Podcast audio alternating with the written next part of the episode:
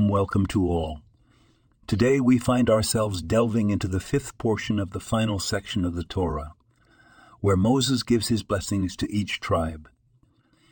In chapter 33, verse 22, Moses speaks of a river flowing from Bashan, symbolic of the blessings bestowed upon the tribes. Now Moses, in his divine wisdom, blesses Asher in a way that seems to challenge the concept of excommunication. He speaks of secure borders, suggesting safety and protection. Further, he indicates that their land is enclosed by natural barriers, a metaphor for divine protection and isolation from external harm. Moving on, we ponder the parallels between the life of a person and the life of a person and the life of a country. A person is robust in their youth, gradually aging and losing that vigor.